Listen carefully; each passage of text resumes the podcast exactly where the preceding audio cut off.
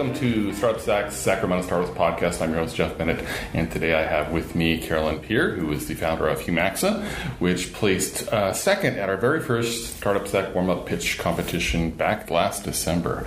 So, welcome, Caroline, and let's start out having you just introduce yourself, your background, and then telling people about your startup, what it is, what it does, how it started. Sure, sounds great, and thanks so much for having me on the podcast, Jeff. I really appreciate it. So, uh, very early in my career, I studied instructional technology and cognitive neuroscience because I was fascinated with how people acquired information, how machines acquired information, and how it was possible to really take the two and marry them up. Hmm. And really get the best of both worlds. Machines helping people do people things, and people helping machines do machine things. It's all good, right? So I used this and started working in defense and moved on to uh, high tech and then eventually landed in HR technology mm. and started working for a, an early stage startup called ProBusiness in the HR tech space. And this is where in the, in the Bay Area or Pleasanton, okay. Pleasanton, California, yes. And uh, stayed there. And then in 2003, we were acquired by ADP. And they kind of just left us alone for a number of years, kind of learned what we were doing.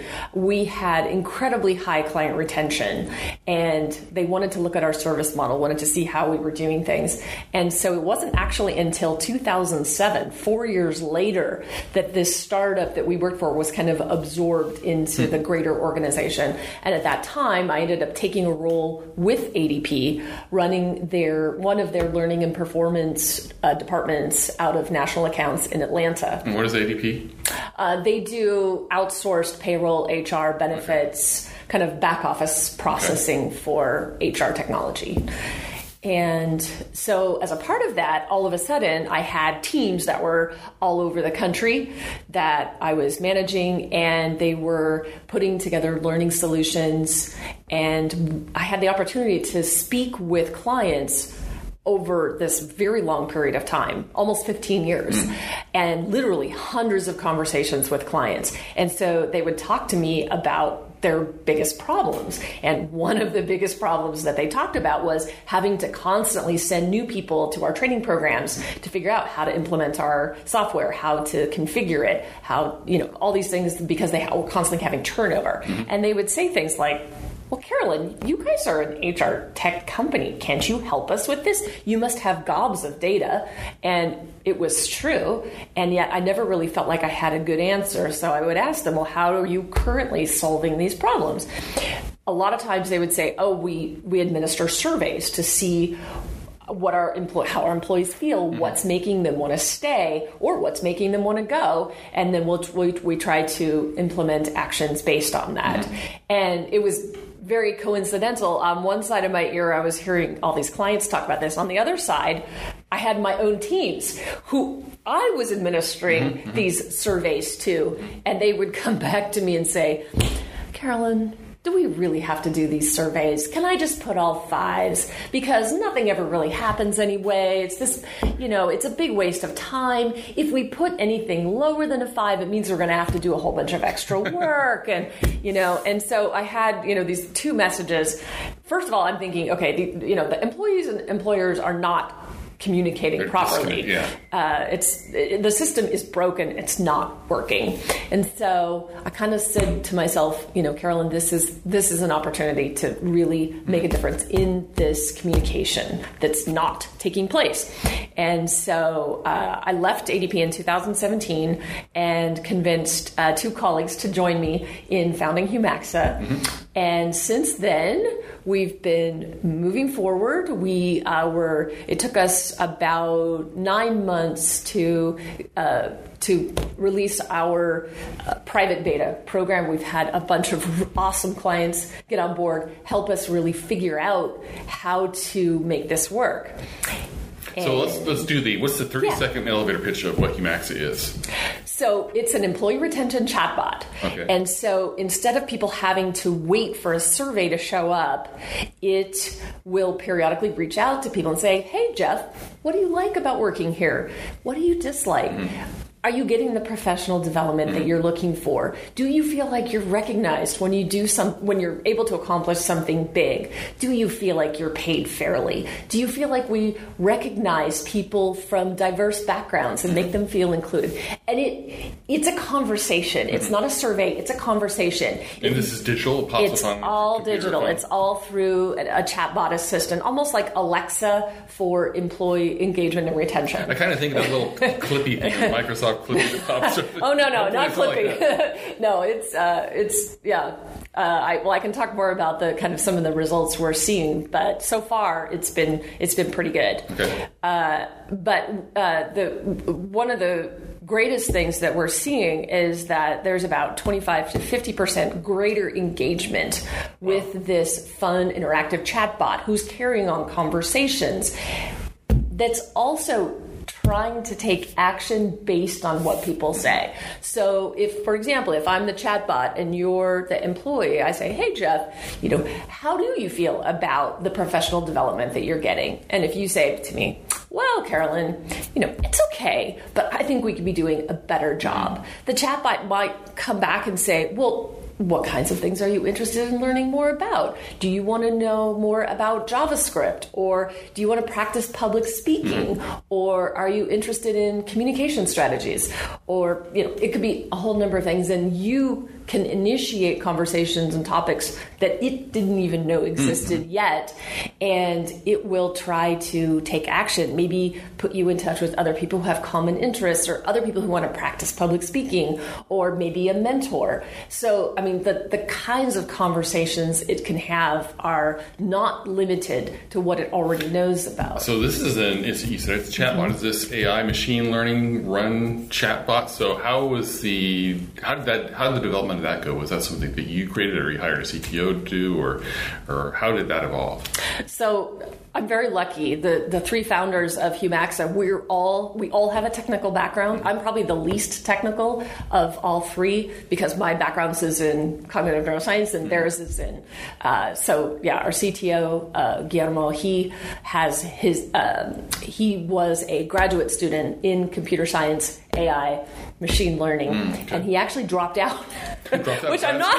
I did not encourage this, but he did drop out in order to help found Humaxa. And uh, our third founder, Gary Saperstein, has 30 years of experience. So we're all technical. Uh, we're lucky in, in that regard because you know we can kind of fill in each other's gaps, uh, but also just creating this user experience that's not just uh, i think a lot of times when people hear about chatbots they think about like a customer service chatbot. Um, and this is very different in that it really tries to get to the root of, you know, gosh, Jeff, do you feel stressed out at work? Mm-hmm. And if you say, well, actually, yeah, I do, it will try to figure out why. You know, are you stressed out because of your workload? Or maybe your coworkers are stressing you out? Mm-hmm. Or maybe it's just you're not sure how to mitigate stress. Like you, you need some stress reduction activities based on what you mm-hmm. say. Again, it will try to take action. Would you like to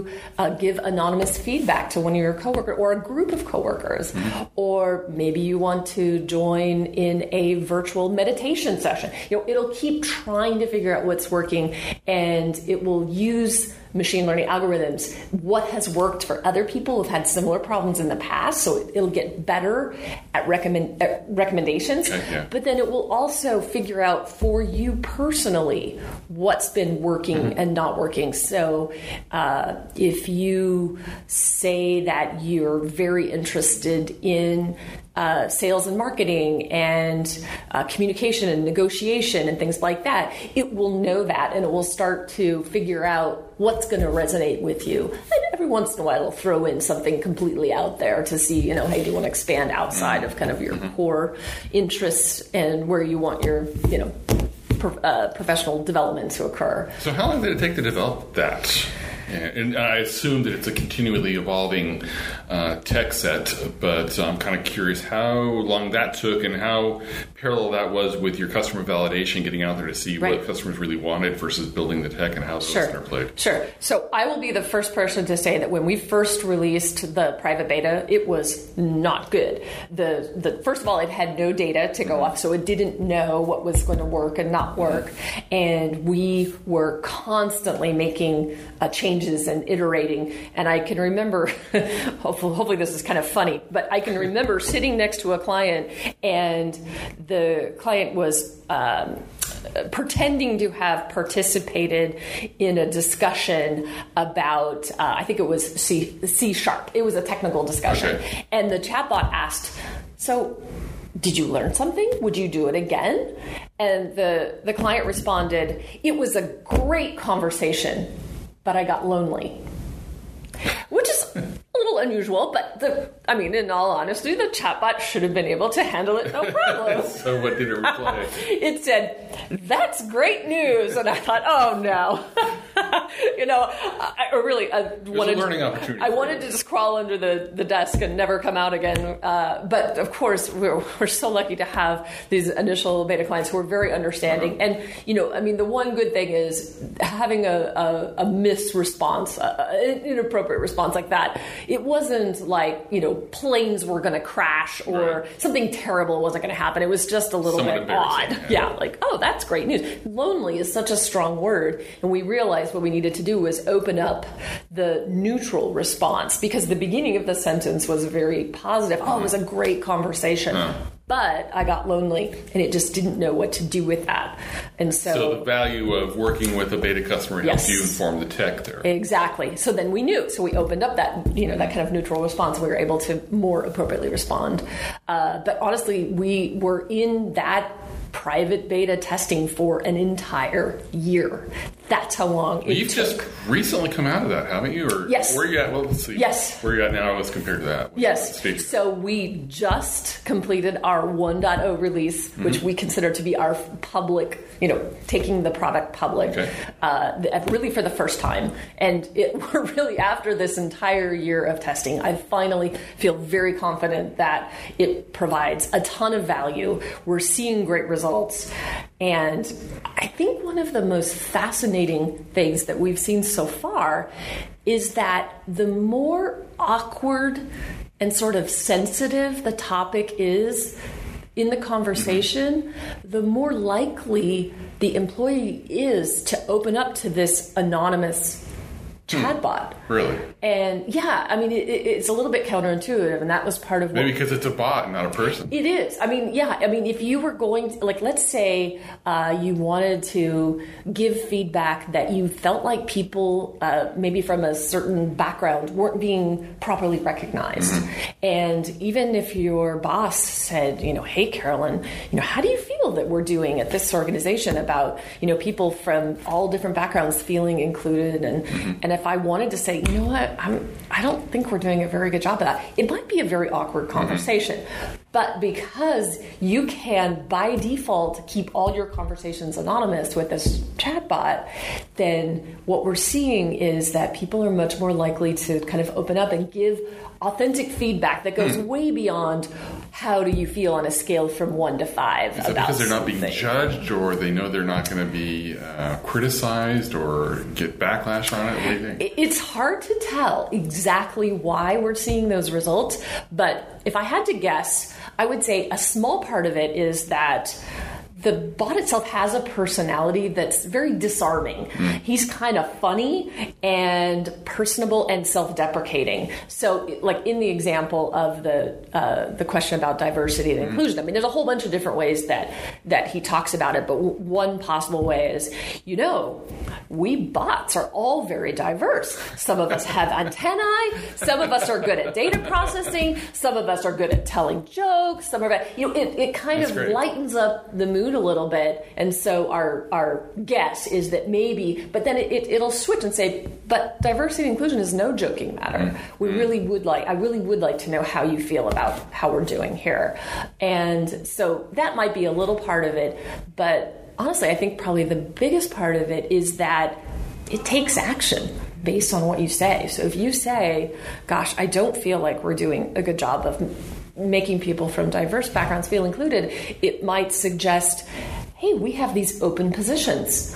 Can you think of anyone from a diverse background who might be a good fit? And it will link out to that. Or maybe it will say something like, gosh, you know, could, maybe you could take some time to thank and recognize somebody from a diverse background who's maybe been looked over or something. So it will try to, there's, it really, um, it, it's no one's incentivized to lie or to mm-hmm. make things sound better than they are if they really feel like there's an opportunity to improve because it's going to take action. So, without getting too far into the technical aspects sure. of it, how does this then link to the management? So, or like mm-hmm. you said, it was anonymized. So, how does then the management get these this input from the from these conversations sure. with the bot and, and do anything with that? Sure. So on the back end, the data is being tracked in 18 different dimensions. Um, all things that we know play into making people feel engaged and perform the best that they can on the job. And as it's tracking all this data, you can set thresholds when the data starts going the wrong direction. Once it reaches a certain threshold, it will start throwing flags for the administrator of the mm. Or administrators of the system and say, you know, heads up, this is where you need to look. These are the things that are performing mm. well, and these are the things that really require attention, and that it will let you dig into the the depth of what people are saying. it's more will, of a meta report than to give them a mm-hmm. broad sense of the climate in the in the yes. organization. Yeah, I mean it starts high level, but then you can drill into much more. You can drill into the actual comments that people mm. are mm-hmm. making. You can drill into. Uh, it will it, because it doesn't just look at the comments, it also looks for theme, it looks for keywords, and it looks for sentiment and uh, gravity of the sentiment. So if someone comes in and says, hey, we're doing a terrible job with whatever, mm-hmm. it will bubble that up to the top. It filters based on strength of feeling also. And so, uh, and if that person has chosen to put their name down, uh, it gives the uh, the manager or the leader or the administrator the option to reach out straight away. so maybe a metaphor is coming to mind. Mm-hmm. It really gives them some insights into kind of the climate of their organization. Yes. It's like a it's like a long range weather forecast or a weather forecast. You know, in right. the past, you know, 100 years ago, we didn't we couldn't see what was coming. Right. This allows them with some data to see some broader themes. Oh, there's a storm system dropping down from this division over here, and they're going to interact with that division over there, and there's going to be right. a big storm. Right. Interesting. Right. So it saves time not having to look at all the data, but zeroing in mm-hmm. on on where the biggest opportunity is, and it uses several different algorithms to kind of point people to that. You know, pay attention here. And the whole reason, of course, is then to prevent people from leaving, prevent mm-hmm. performance issues, prevent people from kind of checking out, you know, mm-hmm. physically still at work, but kind of yeah, checking yeah. out. Prevents all these things from happening yeah. in the first place is the is the goal. So you just opened up from your beta to your official launch. Um, so you, I assume you have a set of, of you had a set of beta customers. Um, you're working into a set of customers now. Maybe talk a little about that that customer set. Um, any realizations or challenges you faced in in that? I think you said earlier you, you had a surprise as far as what kinds of organizations were finding the most traction out of it.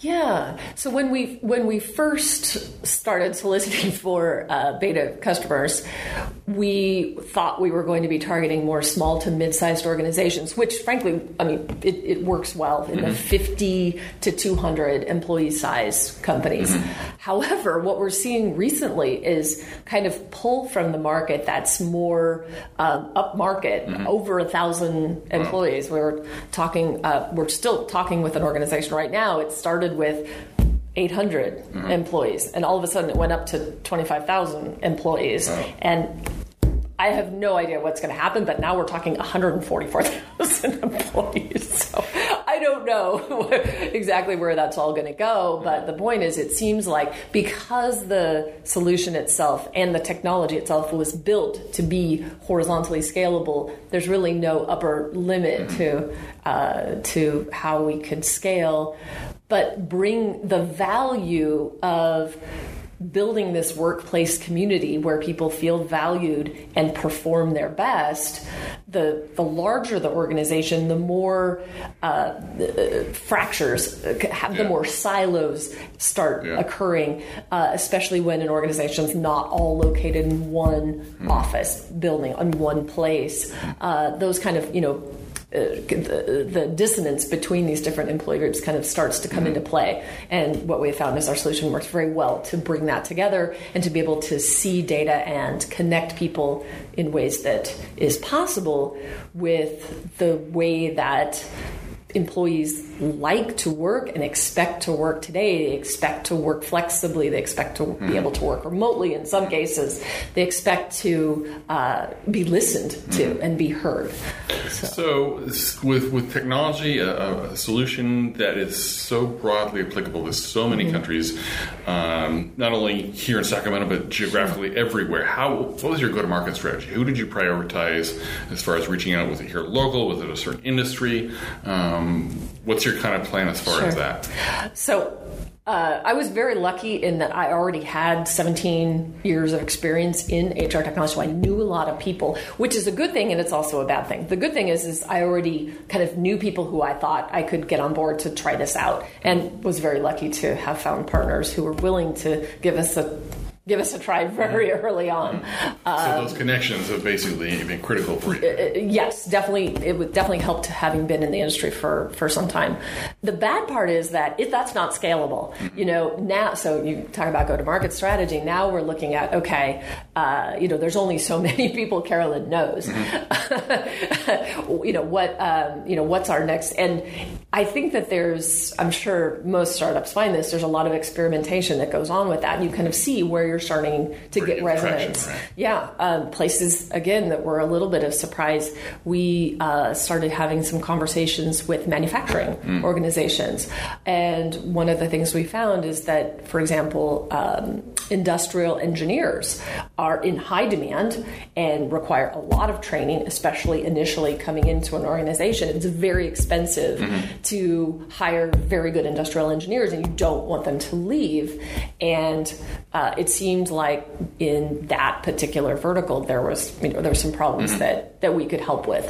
Um, that was a little bit of a surprise, but again, through experimentation, we're kind of figuring out where where resonance um, occurs, and, uh, and then we then we shift and you know change our go to market strategy just, just a little bit.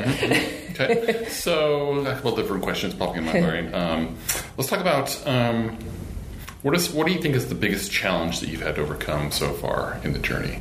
That's a really good question. I would say the number one challenge that we've had is people's sort of innate uh, discomfort with AI, hmm. with artificial intelligence, with machine learning. I think, I mean, part of it might even be what do people see in the movies, you know? Yeah. I mean, I literally had somebody ask me, Carolyn, is your AI chatbot going to go out and tell all my employees to go find a job somewhere else? And I thought, oh gosh, you know, It, so there's got to be some educational component to. Sure. You've got to explain all this. To me, Yeah. it sounds like. Yeah.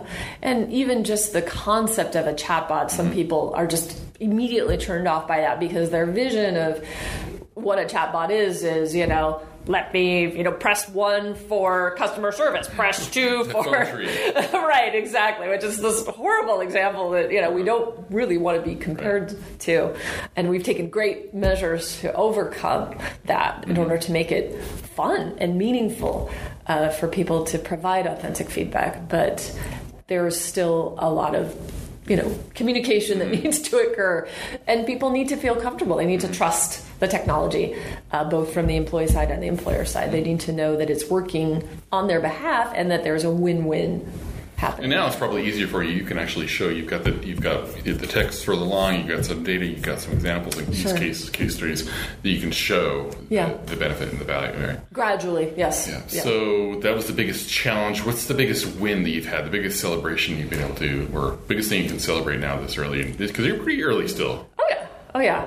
Uh, gosh, I mean, I think the data itself, the fact that people are so much more willing to engage with the chatbot assistant, we didn't know That's how how that was going to happen and the fact that you know people uh, one of the things they can do when the chatbot first introduces itself it'll try to find out a little bit like what people are interested in where their you know career aspirations lie. But one of the very first thing it says is how often should i be able to contact you and hmm.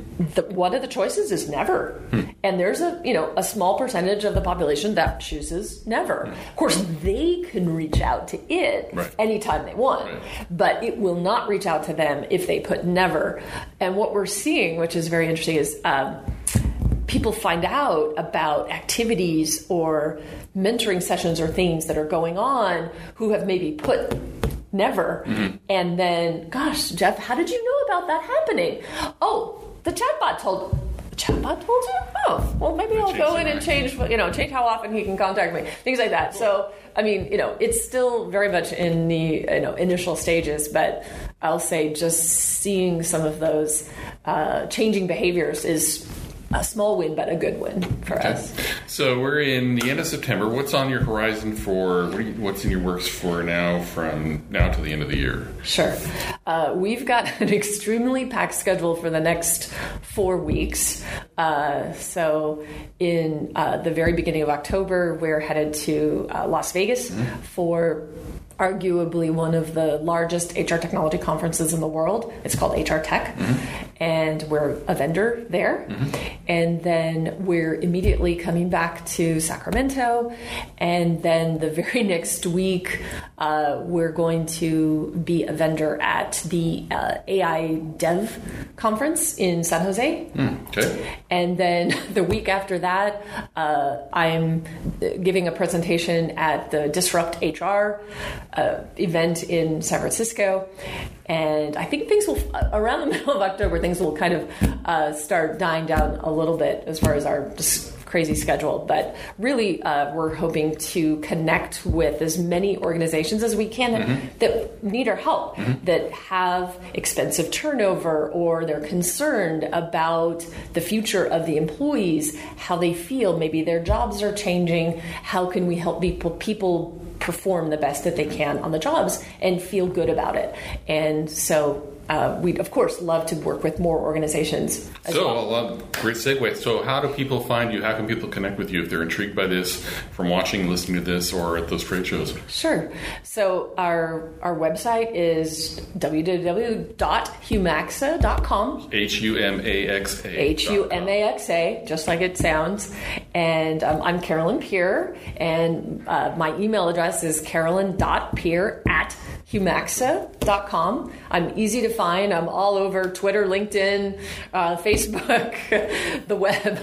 Uh, Are I'm you not hard to using find. social media a lot and finding traction on that for Humaxa? Um, definitely from feedback and sharing kind of where we're going to be, what's going on, what results we're seeing. Uh, we also try to share that out on our blog, uh, which is on our website. Humaxa.com. Okay. Uh-huh. And what's, uh, what's your top traction wise uh, social media platform? Twitter, Facebook, Instagram?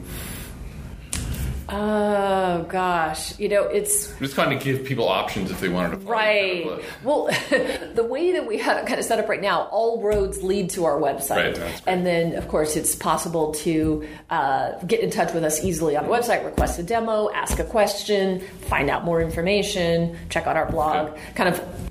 That's probably the easiest way. Okay. Um, but you know, email works well, or you know, tweet me or reach out on LinkedIn. All those Okay. good. All those So you get through all this this roadshow portion, Mm-hmm. um, and trying to make connections and basically get people, you know, eyes on your product. Where do you see yourself? That let's say that happens. Where do you see yourself a year from now? Say, what's your vision or your hope to to be down the road a little bit? Sure. Uh, well, one of the first and foremost things is we believe very strongly that our application should come to you and that you shouldn't have to go and download an application. You don't need to download anything. You just need to exist in whatever technology you're already using, whether it's Slack or Microsoft or uh, text chat. So we are building those Oh, integrations. so you're building APIs to, to Yes. latch into to um, Slack or Right. whatever platform. Right, right. Interesting. Yeah, and we did that mostly based on feedback that we were hearing from our initial user group was we don't want to have to go download another app. Oh, okay. Well, what apps do you already have? Oh, we use Slack. Okay, great. We'll come to you right in your Slack channel, and that's how the Does that make the install and, and onboarding a little bit more onerous on your part, though? no. It doesn't. It takes five clicks. Really? Wow. It takes five clicks to install. Yeah. Now, setting it up and kind of customizing it, asking the right questions, that's a conversation that we have with each of our clients to make sure that it's going to be a successful implementation. But yeah, the actual technology is easy. So I, I wanted to kind of go back to the product a little bit. At your pitch, I remember seeing uh, almost a year ago. Um, it seems like you had some saying. So this is basically providing savings for the clients. So give us some numbers out there. So how much can people expect to save uh, through employee retention by using Humaxa? So the example I like to give is if you have a hundred employee company, if we can stop one person from leaving in two years who otherwise would have left, mm-hmm. you break even. Mm. And everything else on top of that, and all the intangibles about people being more engaged on the job and sharing knowledge with other people and being able to perform better and all those things, those are all just, you know, extras that come come along with it. So yeah. Um, yeah, and then time. Is, I mean, honestly, time is one of the biggest savings. Mm. The amount of time it takes to implement uh, any kind of a survey and wait for all that data, and I mean, even on my own teams, having to, you know, beg them to please go take these surveys. Can you please go take these surveys? It would take weeks and weeks, and then we'd have to wait more weeks to get all the data and then have a meeting about the data that we saw, how to present it out, and then have another meeting about, okay, this is the actual presentation of the data, and then have another meeting about putting together an action plan, and then another meeting to follow up and see how did the action plan, how's the action plan coming along? I mean, the amount of time administratively that we spent rolling this out, gathering the data, processing all that data, and then rolling out the action plan. Um, I mean, it's we like to say it, it takes it from weeks, eight weeks to eight seconds. I mean, it's it's like that. It seems to me, you know, I you know I had I worked at a really large company for for several years at Boeing. Um, in big companies like that, hundreds of thousands of people, it seems like the insights that the data from this could provide is to the management there, as far as problems percolating over here in this division and over that in that organization, could just be priceless if they could kind of get that that forecast of oh, this is something's going wrong over here, and be able to see that just would be just be a killer application for for the management or middle management over there. Would Yeah. say. Yeah, that's our goal. Make it easy, make it fun, make it easy, make it worthwhile. So I wanted to switch gears just a little bit and talk a little bit about um, your experiences here in the Sacramento startup region. So, what has been helpful for you as a startup um, launching here in the region? What's been helpful? What do we need here in the community that we don't have? Sure.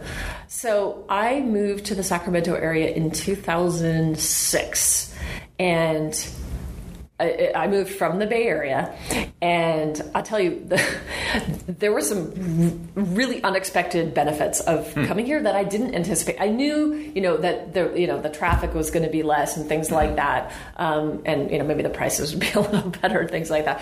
But I'll tell you, I what I didn't realize is how much I had going on in my brain when I lived in the Bay Area just to do the most basic things like go get groceries. Like, oh, I can't go get groceries. Now it's five o'clock. It'll take me three hours to just go get groceries. you know, uh, or, oh, I'd really like to see that person over on in Oakland. Oh, no, there's a bridge. You know, oh, there's a bridge. Can't go there. No, can't do it. Just, but this constant trying to juggle all the pieces.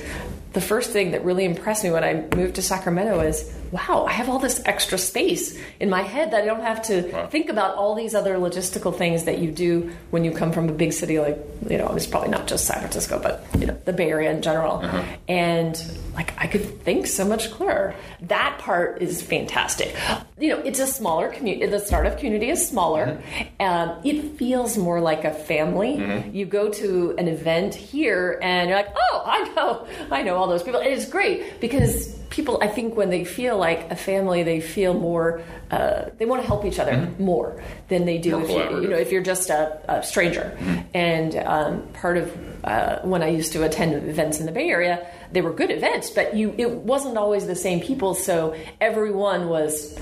Oh, hi, my name's Carolyn. I, you know, this is, you know, it was all these new people. Mm-hmm. And it was harder to to make connections, and it was also kind of um, fragmented. You know, like the San Francisco people didn't necessarily talk to the, you know, the Peninsula people, and they didn't talk to the East Bay people, and then there was the South Bay people. Here, it's smaller, but it's it's kind of centrally, you know, like you, you get people together, mm-hmm. and everybody kind of knows each other, which is great.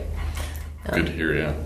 All right. So, any um, any last things out, shout outs or asks of the local community or startups out there, or or anybody for that matter?